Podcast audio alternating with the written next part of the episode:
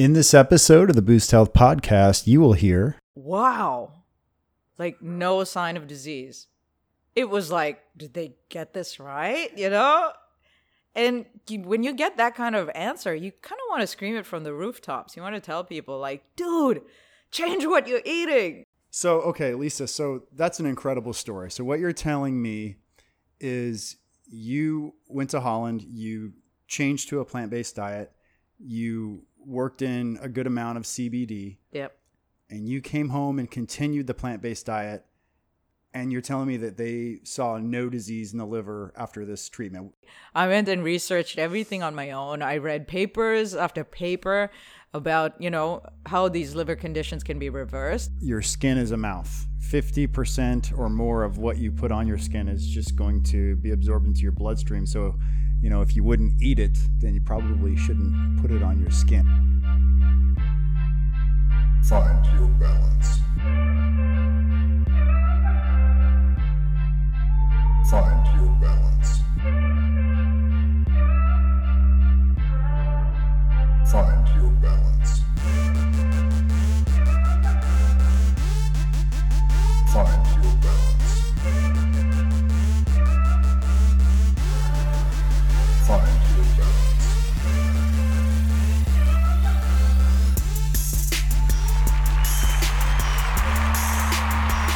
Find your balance.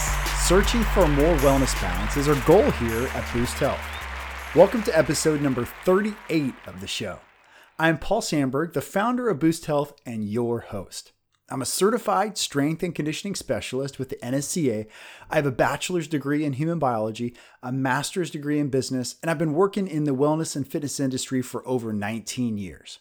On the Boost Health Podcast, we cover the entire spectrum of wellness concepts, and we give you some actionable tips that you can implement in your personal health strategy. My philosophy with this podcast and with Boost Health in general is to be open-minded, try new things. Preconceived notions shouldn't get in the way of wellness strategies that could be a real difference maker for us. Have you ever tried a new wellness tactic that surprised you and how well it worked? Those are what we are trying to uncover here. Thank you all for spreading the word about the show if you think someone might enjoy it. And please take a moment to rate and review the show in your podcast app and or on the Boost Health Facebook page. Q&A. If you want to ask a question to be answered on the show, just click on the green Ask Paul button. It's found on the podcast page on myboosthealth.com. So here's the listener question for this episode. Hey, Paul, I see you mentioned meditation recently on your social media posts. Do you feel any different when you do it? I've heard a lot of wellness professionals struggle with making time for meditation, myself included. It really does take a lot of willpower and focus to just stop everything and quiet your mind. I recently had a bit of a breakthrough with this personally. I was walking home after dropping my kids off at school, doing my usual ritual of dictating my gratitude journal and strategy for the day into Evernote. And I, for some reason, paused at the beach that I usually walk by every day. I had been to this beach many times as it's only about a 5-minute walk from our house, but I never just stopped by. It is always a specific reason to go, like going for an open water swim or a family outing or something. On this day, for some reason, I thought about stopping here and maybe going for a quick walk in the sand and doing some mobility work and maybe even meditation. But then I thought about my strategy for the day. I had lots to get done. Probably should just get home and get started, I thought. I'll meditate later in the day. Well, like that was going to happen. But for some reason, this time I said no. No, I'm going to stop at this beautiful beach. I'm going to take my shoes and socks off. I'm going to put my feet in the sand. I'm going to get some earthing done and do a bit of mobility and meditation. And so I did. I'm not sure why on this particular day I did versus all the others. So I went to the beach. I did some nice squat holds. I did some yoga. I walked around in the sand a little bit. And then I stopped and meditated. It seems like the real trick with meditation is to let thoughts pass you by without letting them impact you.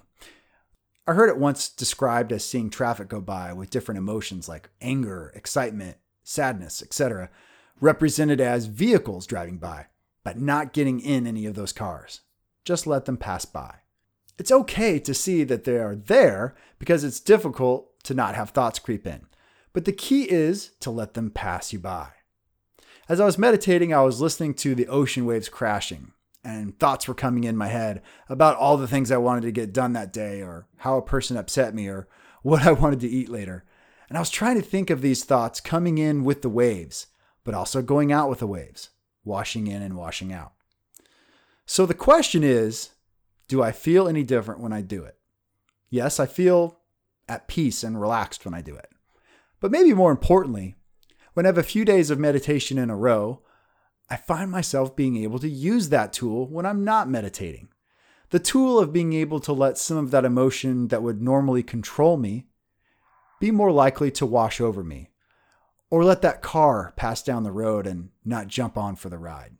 I can see how people who are good at this, who practice this consistently, probably can manage their stress much more successfully. It seems like time very well spent. If you have a question you want to hear answered on the show, just click the green Ask Paul button. It's on the podcast page on myboosthealth.com. Announcements. Just in case you have not heard, Boost Health TV has officially launched.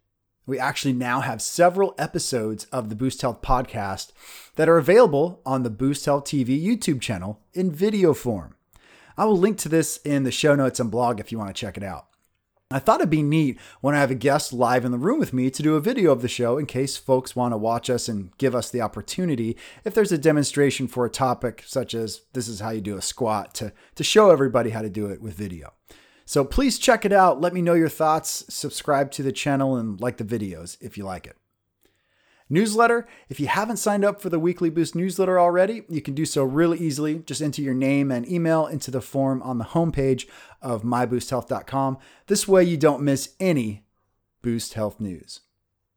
All right, now on with the program. In this episode of the Boost Health podcast, I am joined by Lisa Terauchi, founder of a fabulous plant-based restaurant in Hong Kong called Confusion. The restaurant, the food, and the way she manages it are all fantastic, but the path that led her to opening it is perhaps the most inspirational and surprising. In this first part of the series with Lisa, we discuss how she ignores her doctor's advice and attacked liver disease with plants. Each of our stories of how we removed animal products from our diet and how we felt, gut health, inflammation, and how your skin is a mouth. Okay, here is part one with Lisa Terauchi. I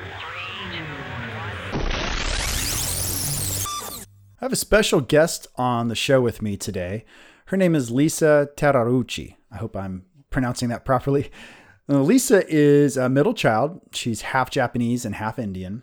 And she was born in Japan, but then went to military boarding school in South India.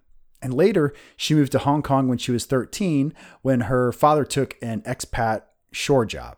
Her dad is in the merchant navy, so shore job meant more of inspecting ships versus sailing them, which is what he did for all the years until he took the role in Hong Kong. Now, Lisa has 3 sons, and she's worked lots of different types of jobs that are totally unrelated, education to finance, customer service to jewelry design. And her one passion has always been food. Feeding people, nutrition, and in general, nurturing others. Lisa went vegan nearly 3 years ago, thanks to a diagnosis of cysts and lesions in her liver. She's thankfully now completely free of disease, thanks to a plant-based diet. She also gives some credit to CBD, which we'll discuss more later. She studied to learn about plant-based nutrition with Cornell EDU, a certificate course by Cornell and Dr. T. Colin Campbell. She loves learning, and if something sparks an interest, she goes deep into it. She's even a certified Pilates instructor just purely due to curiosity. Earlier this year, in May of 2018, she opened an absolutely fantastic plant-based restaurant here in Hong Kong called Confusion, which I had the pleasure of trying. It's wonderful. And Lisa, thank you so much for being on the show today.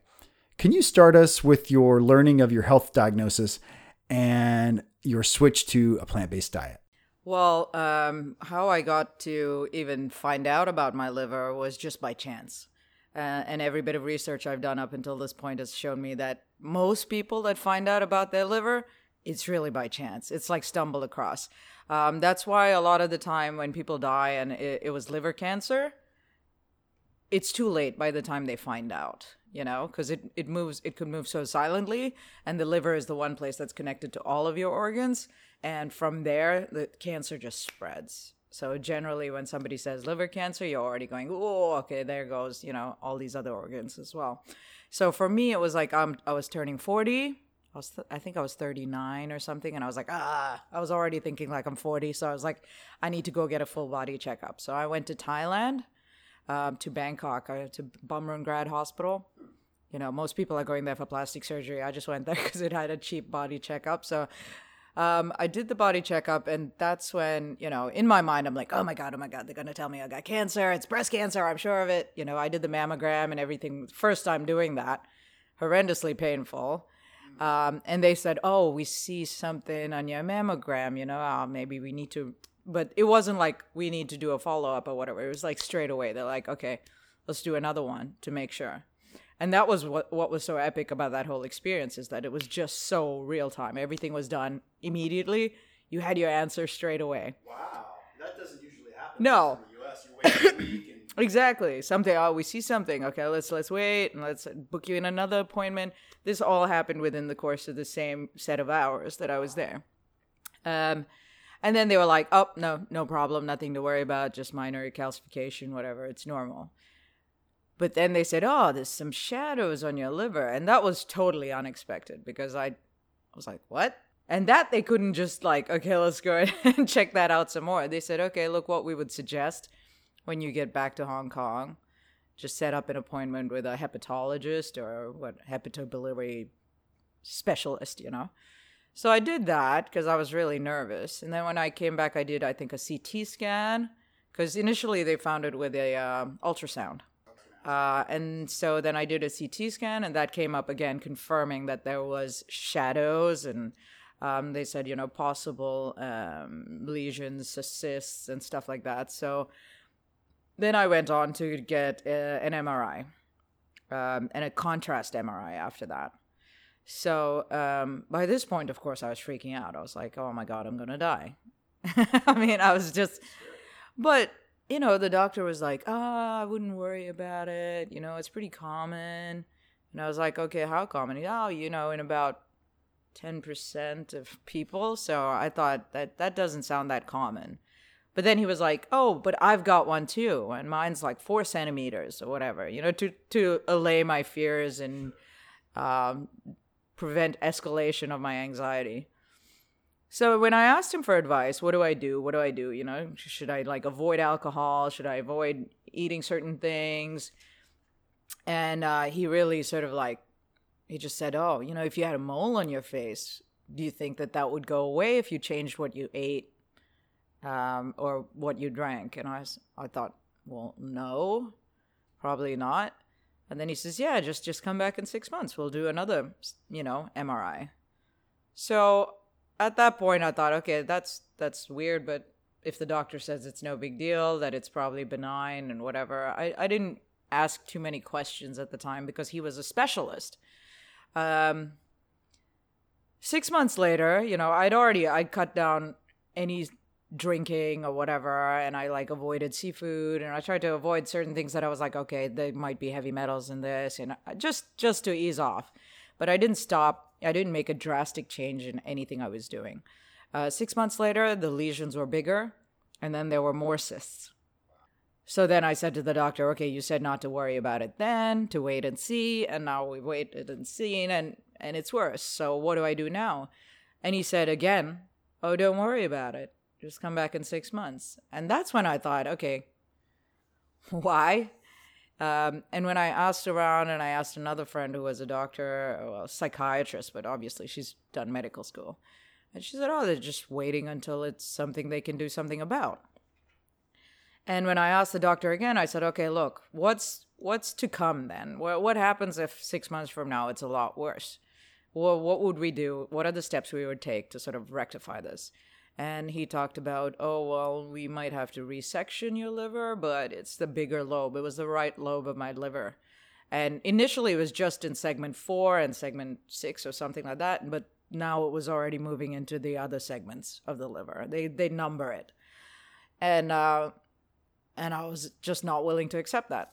I just thought, that sounds like BS, you know? I mean, it's going to mean drastic. And he said that these were his words. He was like, oh, it would definitely have an impact on your quality of life.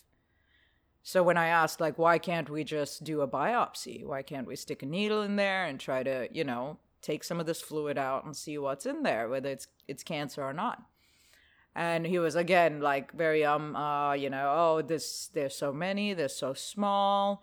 You know, it would be like trying to find a needle in a haystack. It's hard to access it. We'd have to access it through the back of your rib cage. And so basically, like, saying, nah, we can't do that. And when I researched it, it was like, well, if it is cancer and they stick a needle in it and it just pops, then it's out there in your liver and it'll spread all over your body.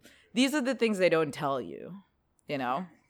Because why? Because there's no point in telling you these things. Like, what's the point? Right. It's there. At that point, they can't do anything about it. So they manage your expectations. They manage your, you know, that's what they manage because they can't give you any medication for it. So that's when I started researching. And then a friend of mine put me on to this Facebook group called Cannabis Oil Success Stories, COSS, I think. At the time, it had like 100,000 people who were members. Wow. It's probably more now. And what I was seeing was a lot of stories of people using cannabis oil to cure cancer. And I thought, okay, well, I haven't got cancer, you know, not just yet. What it could progress to is that. But I was skeptical. So I was like, okay, well, this is illegal. You know, I can't do that. So what can I actually do that would still be legal, that would still cure my liver? And what I came across was the CBD. So I looked into CBD. It wasn't necessarily available here in Hong Kong, but it was available in Holland. But cannabis is also available in Holland, but not cannabis oil, which is what they call Rick Simpson oil. But there's politics behind that too, Rick Simpson versus just full extract cannabis oil. So I went to Holland for 3 months. My husband stayed here, watched the kids. I mean, he had to work, but luckily we have help here. So I went there for 3 months and essentially by myself learned how to make full extract oil. And I was getting access to CBD in paste form, the very strong stuff. And that's what I did for 3 months, is essentially change my diet to a fully vegan diet. Lots of raw, lots of greens, a rainbow of colors. And it was definitely lonely. And there were times that I felt like I was going out of my mind, like literally, because, you know, when you make the full extract oil, you don't really know how much of it will whack you out. You know, you have to start with very, like, literally a rice grain size, and then you go up and up and up. And to cure cancer, I think they say you got to take something like 60 grams over the course of 90 days, which is a lot. I don't think I made it up to that number. I think I made it up to about 35 grams or something over the course of 3 months, because there were times that I would literally feel like I was poisoned, you know. I'd be sitting there just puking away. It was that bad. So people that say, you know, cannabis and recreational use, it's not the same thing at all. You know, you're really, when you're using it as medication, it's not fun. I mean, it's, you're using it for a purpose. There's like a means to an end or whatever. When I came back from those 3 months, I didn't know what my insides were like. I didn't know what I felt like. You know, I'd essentially had 3 months of taking care of myself, and I had still had 3 more months before I could do the MRI, because it's every 6 months. So I came back, I had CBD capsules and things like that. I took that. And then at the 6-month mark, when we did the MRI, I was, you know, every time the anxiety would build up. I would start to cry. I'd be like, oh, what if it's going to be worse? And, you know, you're already planning for a life where you're not there anymore. Like, how are the kids going to fare, you know? And all I hope for is just just give me no change. It's fine. I'd accept no change. And what we saw was a drastic reduction in the size of the lesions. Wow. So they'd gone from being like, 1.5 or 2.5 centimeters to being like half. And the number of cysts, it's not easy for them to count, right? But, even looking at the scans, I'm like, I can't really tell the difference. But there was no new cysts. So for me, I was like, well, that's already a good thing. So I just continued on the path that I was on, which was staying plant-based. I took while I was in Holland, I studied for that course, the certificate course, because I was like, well, I can't eat salads. I can't eat salads every day. It's going to drive me nuts, Absolutely. I was never a big fan of juice either, smoothies. It's a texture thing, I can't just, I watch people eating smoothie bowls and I'm like, ugh.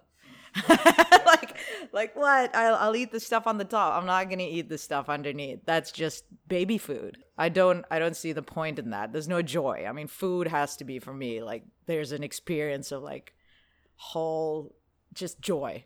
It shouldn't be just like again a means to an end, right? Like I'm fueling myself. So I took that course so that I could learn how to have a proper balanced diet. And that's when I realized, this whole concept of balanced diet, like, are you getting your protein? It's a myth. And that made me so relieved, because I struggle sometimes with excessive bean consumption. I'm like, just toot, like I don't really enjoy that bit. Even like excessive fiber consumption before, it would really wreck my gut, but after I realized, it doesn't really matter how we go about this as long as 20% of my diet is protein. And I can get that 20% from broccoli or even brown rice, everything's got protein in it. So I stopped worrying about that as much. I just ended up making sure that I ate almost like a rainbow worth of veggies. I didn't even sit there twisting myself up about like excessive greens, like gotta be green and leafy and growing above the ground. I didn't care too much about that. But 6 months later, again, with that whole upheaval of like emotional, what if it's worse? What if it's da-da-da-da-da? I went in and we came back and it was just like no sign of disease. That's what it said. And it was Christmas time. It was around that time. It was like November or December. And we just looked at it and we just looked at each other, my husband and myself, and we're like, wow, like no sign of disease. It was like, did they get this right? And when you get that kind of answer, you kind of want to scream it from the rooftops. You want to tell people like, dude, change what you're eating, CBD. You want to save everybody. And then you still see your mates like chowing down on like prime rib and sopping it up with like several bottles of wine, and then you're just like, it's okay to have the wine from time to time, but just slow down or back away from certain things. So okay, Lisa, so that's an incredible story. So what you're telling me is you went to Holland, you changed to a plant-based diet, you worked in a good amount of CBD, yep, and you came home and continued the plant-based diet. And you're telling me that they saw no disease in the liver after this treatment. Were there any other variables that you can think of, like physical activity? I mean, de-stress was probably something that happened, would you say? Yeah. Okay. Yeah. I mean, it's not like I was super stressed before. Okay. Mainly because I was kind of a stay-at-home mom. I had a jewelry business, but it wasn't like I was, out there ducking and weaving and selling hard every day. So it wasn't like I was under a whole lot of stress, but going there meant that I really had to do very little. I got a gym membership, and I would literally go to the gym every day. If I wasn't at the gym lifting weights, I was running or whatever, and I was eating super healthy. I wasn't consuming any alcohol. I wasn't consuming sugar and things like that. So to a great extent, that's all I had to do was just stay the course. Yeah, just take care of yourself, right? Yeah. In my spare time, all I did was like go for movies or go for a wander and window shop. I mean, mm-hmm. I didn't even shop. So 3 months of doing that, by the end of it, I was really desperate to come back. Yeah. Yeah. So that was easy. I mean, like over here, I know I feel like I go through a lot of stress, and stress can be bad for your liver, but I don't struggle with fatigue as I did when I had a liver issue. You know, I mean, I knew that there was something wrong because I was just always tired. Like no amount of sleep was enough. And now I find that I can kind of survive just fine on, 6 to 7 hours of sleep, not because I want to, but because I have to. Yeah. Yes. Yeah. So, okay. So one thing I want to be clear on, what made you decide to go plant-based? Was it somebody recommended it, or you read something, some sort of light bulb went on somewhere where you found that plant-based might be the answer? I'd always known that it was the answer. Okay. I just didn't want to hear it.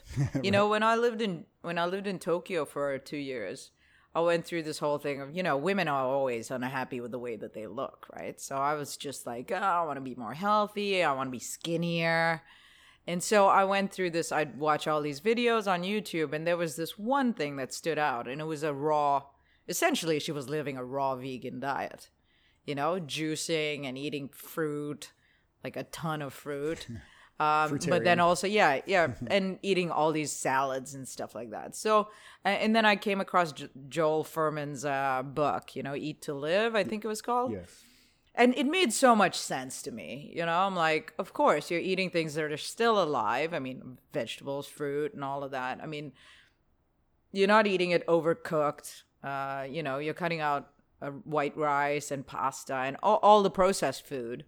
And I did that, and literally in the course of 2 months, I dropped 10 kilos. Wow.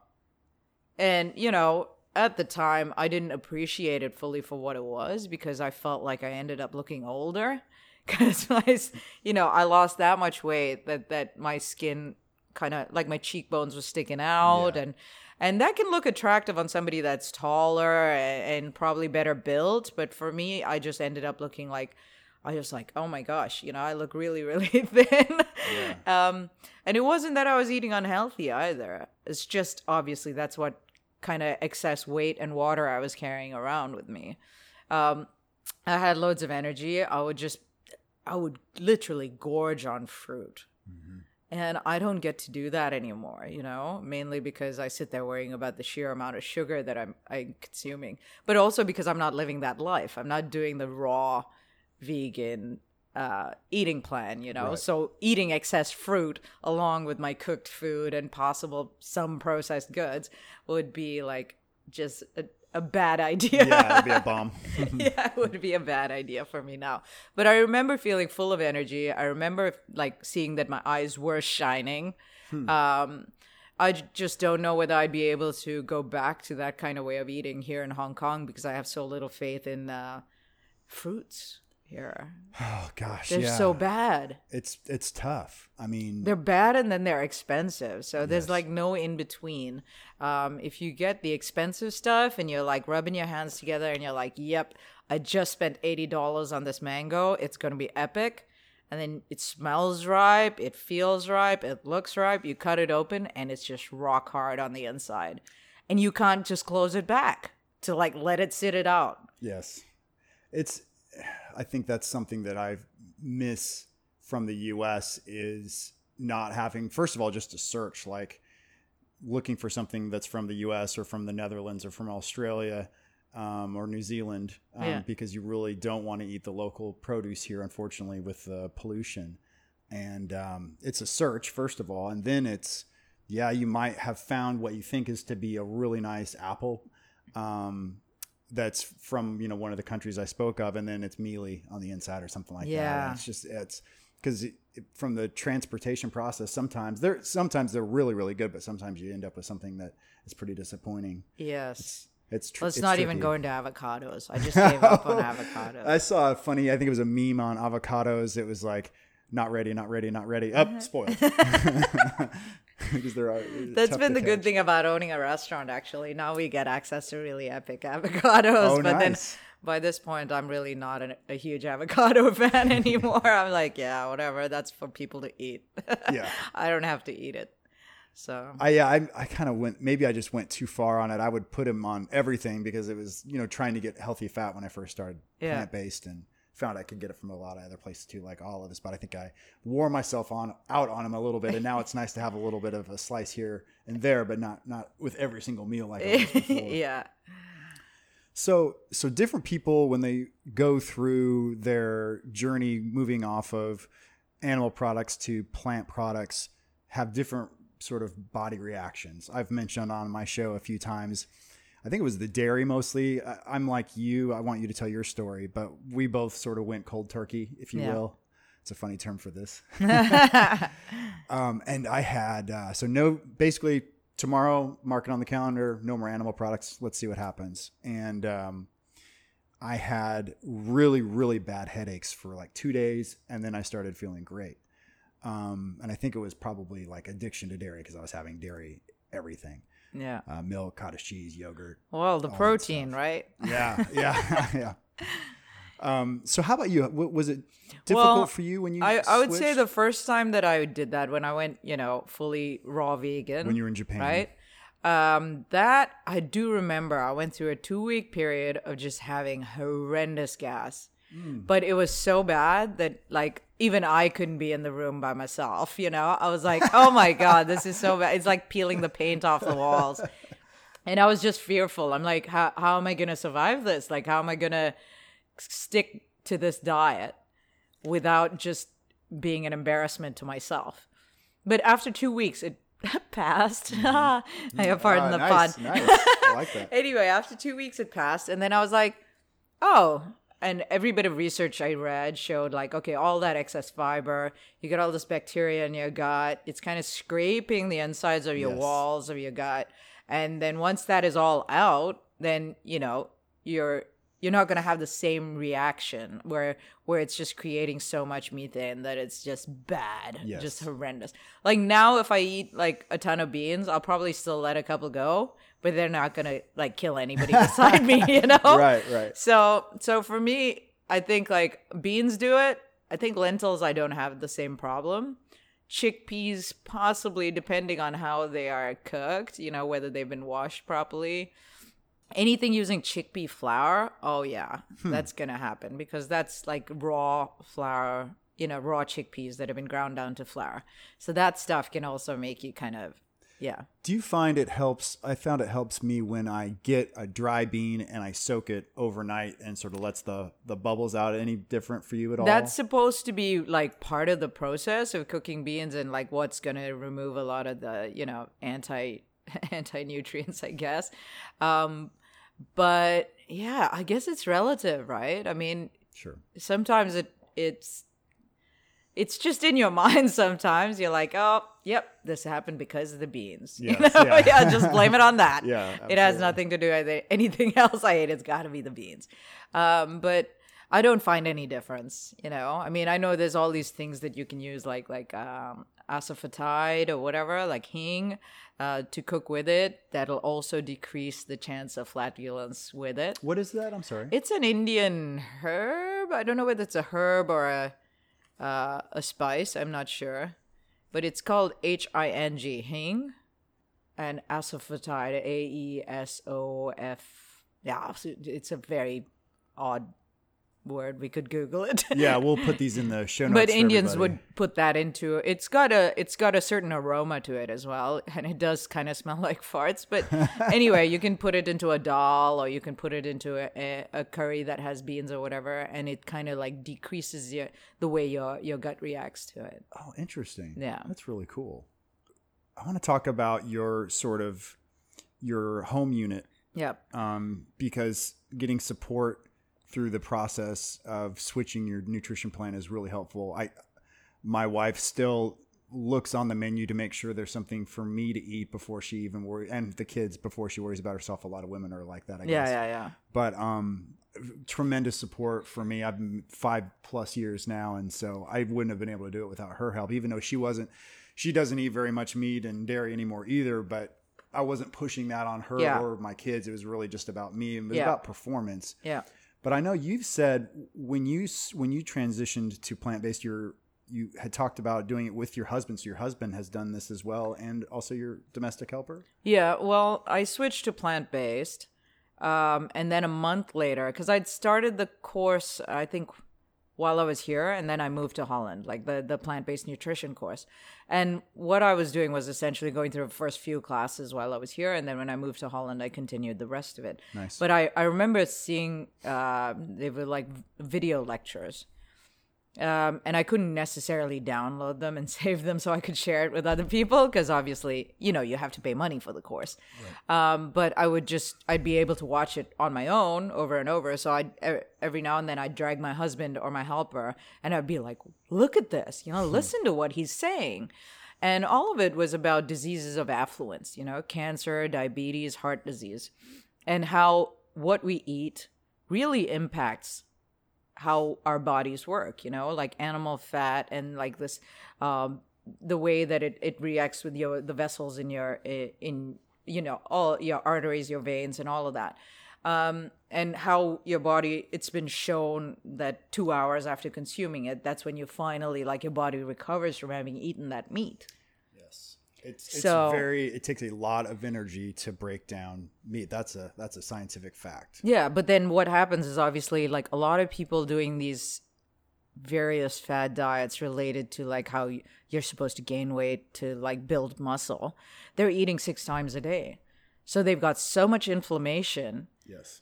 Because they're not giving this, like, every 3 hours you're eating. If it takes you 2 hours to recover from eating, like, that giant chunk of chicken that you just ate, then, you know, you're just about recovering and your heart's just about recovering. And then boom, you're sticking another, like, possible, like, grass-fed beef burger patty into your system.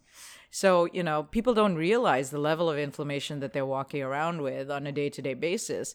And then they're surprised when, say, somebody that was, like, healthy all his life, healthy, running and, you know, lifting and doing stuff, and suddenly at 40 drops dead after a jog. Right. You know, and they're like, but he was, like, so healthy. And instead of looking at, like, well, what was he eating? They're like, well, if he was running and he dropped dead, then I'm going to just avoid running. Right. You know, they just actually do less exercise because they're like, what's the point? That super healthy dude just dropped dead. But that's not the message, you know? I mean, they got to dig deeper for the source of what it was that caused him to drop dead. What was he eating? Yeah, there's a term in the fitness industry, skinny fat, yes, which is, you know, somebody that can look really, really fit on the outside, but is not, and it tends to happen with endurance athletes where they're really not nourishing themselves properly. And there could be to your point, there can be all kinds of things happening internally that you really have no idea about. You feel great, look pretty darn good. But there's a lot of scary stuff that could be happening. I mean, when you're so used to having inflammation, you don't realize you've got it. That's true, too. And what I noticed, and this was the big thing I noticed with going plant-based, is that the inflammation stopped almost overnight. Mm-hmm. And that feeling that you have where you're like, oh, my God, I feel really great. I feel light. I feel this. I'm sleeping better, doing all of these things better. You don't realize, wow, that's what it was. A daily dose of inflammation. And people think of inflammation as in, like, ooh, my knee.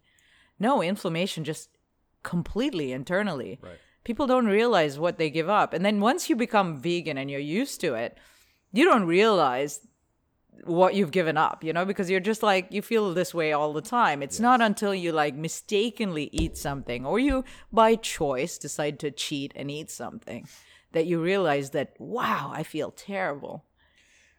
The genesis of my journey was I had the worst gut health. Yeah. I felt, especially when I would exercise, running especially, I always say I felt like I had a basketball on my stomach. Like I had so much inflammation, so much bloating and gas. Yeah. Probably from the dairy. Yeah. Meat didn't help out either. And I remember I just did a huge switch. And like I said, a few days later, I started feeling a lot better after I switched to plant-based. And now if I have any gut disruption, I'm like, what the hell is going on? Because it is a rare situation. Yeah. And to your point, you just sort of get used to, like, I had Pete Fisher on a couple weeks ago from Nutrition Kitchen, and he made a good point. He's like, you know, we're worried about getting probiotics in that may or may not be helpful depending on what your situation is. But one of the best things you can do to help improve your gut is eat lots of vegetables. and let those proliferate. And that, you know, that sort of speaks to your story about things were sort of churning at the beginning, but you kept on moving through those first couple weeks. And then all of a sudden your gut health improves because your microbiome starts to level out and everything starts. I mean, if your gut health is not lined up, it's not just about having little stomach pains here and there. It affects everything. It does. That's why they're calling it the second brain. There is a lot of activity that's happening down. There's a lot of neurons in your gut. There's more neurons in your gut than are in your spine. Yeah. So there's a lot of things that if things are unwell down there, your whole body is gonna feel bad. You do. Well, that's really great. So I interrupted your story. So you were able to convince your husband and your helper to try this lesson, well, right? I mean, I would show them these videos, and then at some point we sat down and we watched Forks Over Knives. I think that's one of the videos I would actually tell everybody to watch if they're interested in going plant-based. Why? Because it's not the scare tactics. Mm-hmm. You know, it's not like PETA level, and I'm not saying there's anything wrong with that. That might work for some people. But for most people, they don't want to see suffering. They don't want to see horrendous amounts of like animals being killed and stuff in order to make a change. Most of the time, they're just going to push it out of their minds. The same way that they don't want to see that steak on their plate actually came from an animal's butt or somewhere else. Right. You know, they don't want to know about that. But if you can show them the science, and if you can show them the science of how it really directly affects them as an individual on a very personal level, physically, they're more likely to listen, you know? And I really, really wanted for my friends to watch Forks Over Knives, and I don't think we actually ever got around to it. Mainly because it was like, oh, let's all hang out and let's watch that. And then they're like, why would we want to come over to your house to watch this documentary that might make us vegan? Yeah.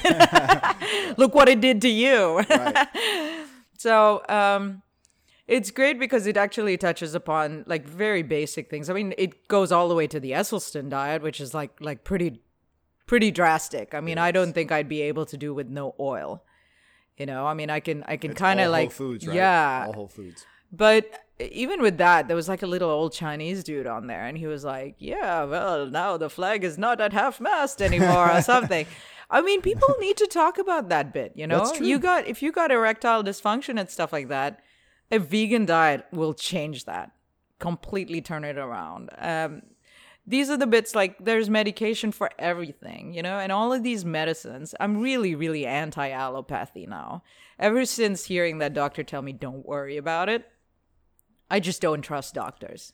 Because obviously I went ahead, I sat there, Google MD, I went and researched everything on my own. I read papers after paper about, you know, how these liver conditions can be reversed. And there was like literally evidence of 2 people that had reversed this condition. And so I thought, well, 2 is better than none, you know? Right. I mean, obviously these 2 did it. And it was they were both women, and they both had like doses of hormones, you know? One was like an elderly lady who had hormone replacement therapy.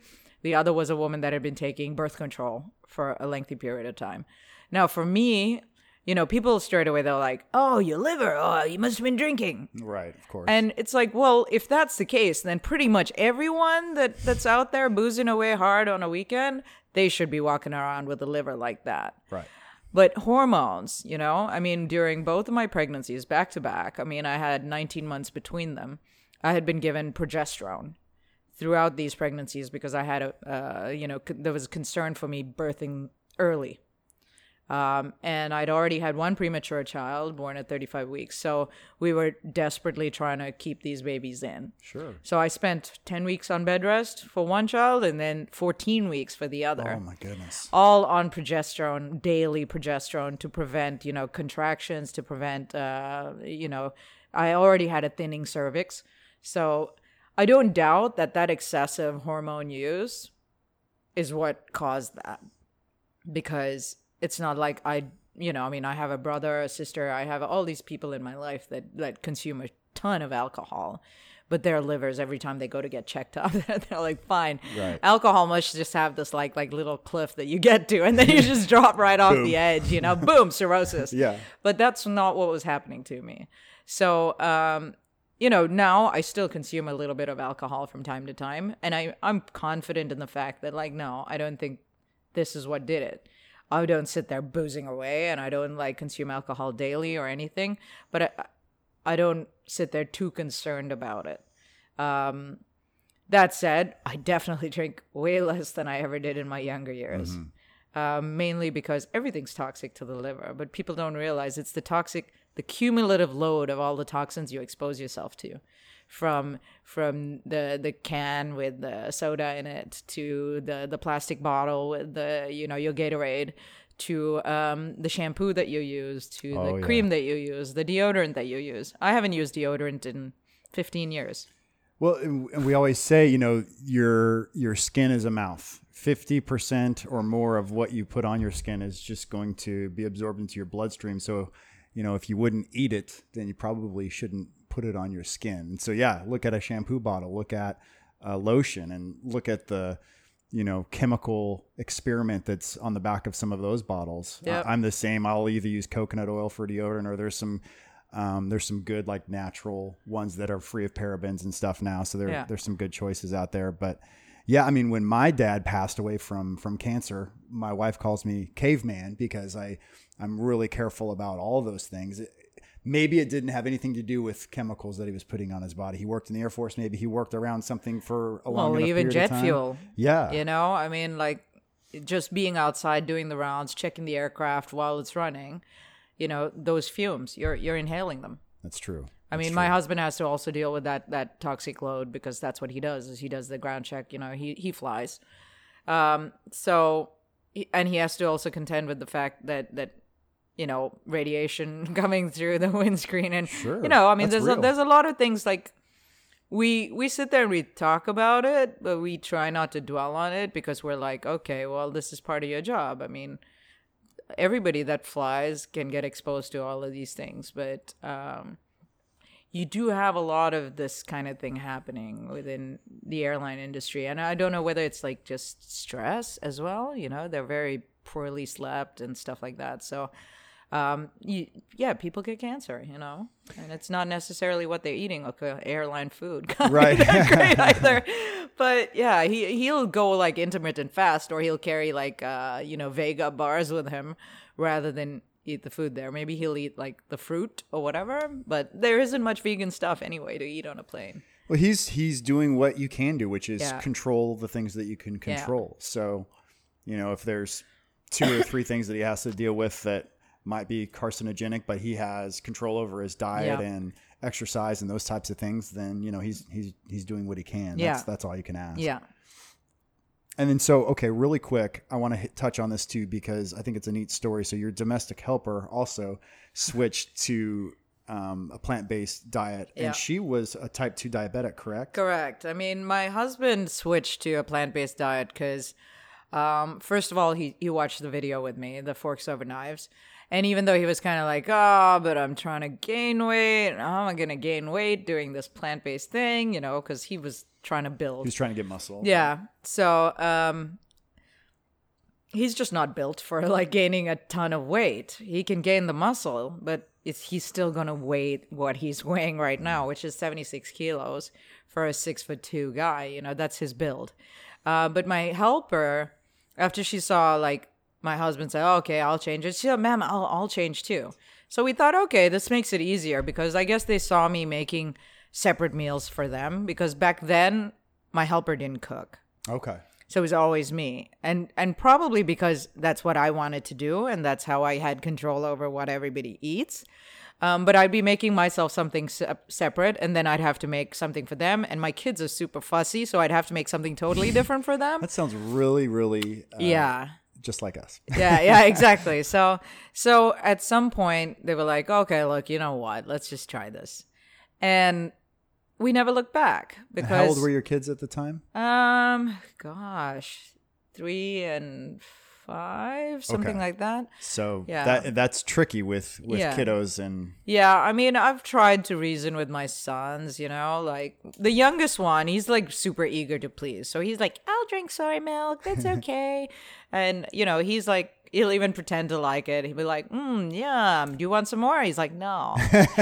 Right. But the middle one, oh my God, he's like, I need milk from baby cows, you know? Like, we'll just, don't worry, Mom, we won't hurt them. We'll just milk them really gently. And I'm like, that's not how it goes. Right. But he's just insistent. And I think he's just rebellious. That's what it is. Yeah. He's like, I'm not going to do what you want me to do. And he's got eczema. I mean, like bad eczema, you know? And we've found that when we cut him off from milk and cut him off from yogurt, he stops scratching, you know? Yeah. And he's unconsciously scratching, you know, in the night when he's asleep, he's just scratching away inside of his elbows and behind his knees and his chest and, you know, his lower back. There's just problem areas, even in his neck. And when we stopped it, he didn't have any of this. So dairy makes it worse. Oh, yeah. Okay, we will stop there for part one with a cliffhanger. Now make sure to listen in to part two, where Lisa and I discuss controlling type 2 diabetes with a plant-based diet, creating a positive culture in the workplace, why salads are not allowed on her menu, career fulfillment, living on a boat, and why hardcore vegans may be scaring away more people than they're actually drawing in to a plant-based nutrition plan. Make sure you check it out. Thank you all so much for listening. Also, thank you very much to my guest, Lisa Terauchi, for joining the show today. Please subscribe, rate, and review the show in your podcast app. Please leave a review on the Boost Health Facebook page. You can also subscribe to the Boost Health TV YouTube channel and watch the shows there. Please follow along on Instagram, Twitter, and Facebook. On any of those, just search for My Boost Health.